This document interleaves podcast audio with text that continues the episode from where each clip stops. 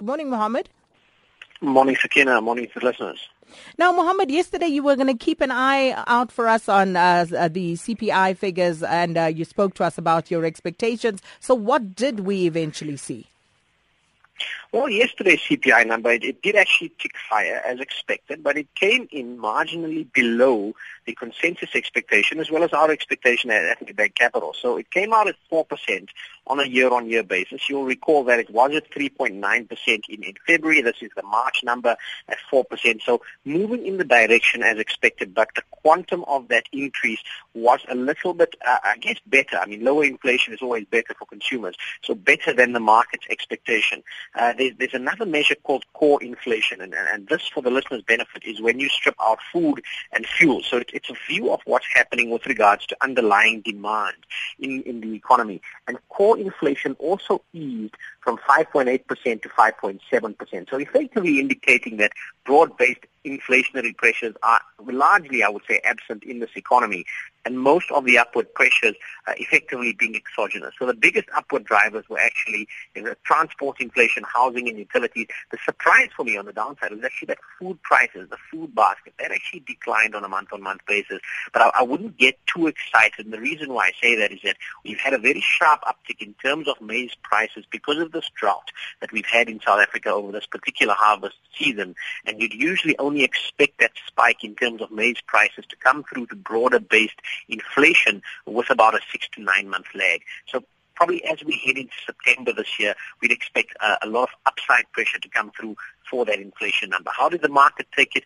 Pretty much in its stead. We saw bonds pretty much stable, in fact, slightly weaker into the close, and then likewise with regards to, to the rand, pretty much a muted impact uh, on the day on that CPI print. Mohammed Asi luxury group uh, Richemont has posted a profit warning. Yeah, so, so this is as a precursor to their results that actually come out in, in, in March. And I think it caught a lot of people by surprise. So we saw it being released early morning yesterday before trade, Richemont coming out saying that they expected net profit to be down around 36%. Now obviously when you see a number like that, you think, holy smoke, this is going to mean lots of pressure for the share price. Ironically, as we headed into the tail end of yesterday, I mean, initially the stock was down, but as we headed into the tail end of yesterday, the stock was actually up around one and, uh, one and a third percent. Uh, what does this loss actually stem from? Effectively would be a currency loss with regards to the massive volatility we've seen, not just only on the euro, but also on the Swiss franc, which is also the currency that, that uh, Richemont report in as, as, as one of their, their, their primary listing effectively. So a lot of people looking through that, saying that yes, the underlying results are maybe a little bit softer than anticipated, but most of this profit warning stems from currency fluctuations. And so perhaps that's the reason why the market did not react as severely as one would have expected. Uh, the underlying result may be a little bit softer. Let's keep an eye on that. Those results out towards the latter part of, of, uh, of May. And Mohammed, BHP Billiton, uh, they've cut iron ore expansion. Do we know why? Now, now, this is an interesting story for me because it's, it's almost a little bit of marketing spin, if you ask me. So if you have a look at BHP Bulletin, uh, BHP Billiton announcing that they're cutting the expansion spend with regards to iron ore. Now, the reason for this, if you ever look at what's happened with iron ore prices globally, there's a massive supply glut. Prices have been considerably depressed. And so announcing that you're actually cutting back on your expansion perhaps is the prudent thing to do. But what I think a lot of people potentially may have missed in the, in the announcement is that the actual output, the actual production production is actually set to be around 13% higher this year.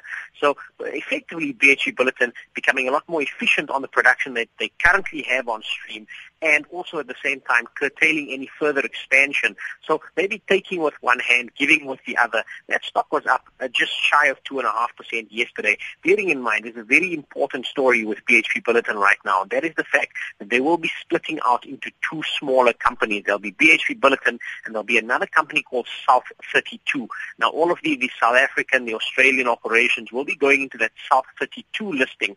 Uh, and in theory, this unbundling of this massive company, BHP Billiton into two smaller constituent parts should unlock some value for, for shareholders. I mean, if you just cast your mind back to when Gold Fields spun out Sibanye, uh, in, if you had actually held both of those pieces, it did actually unlock shareholder value longer term. So I think that's what a lot of people are looking forward to over the longer term with BHP Billiton.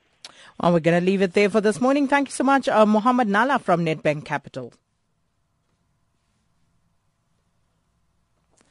It is 13 minutes uh, before 7 and uh, still looking at efforts afoot, uh, government uh, reaching out, uh, you know, to many sectors and trying to get people to join hands in order to eradicate the scourge that is xenophobia. Transport Minister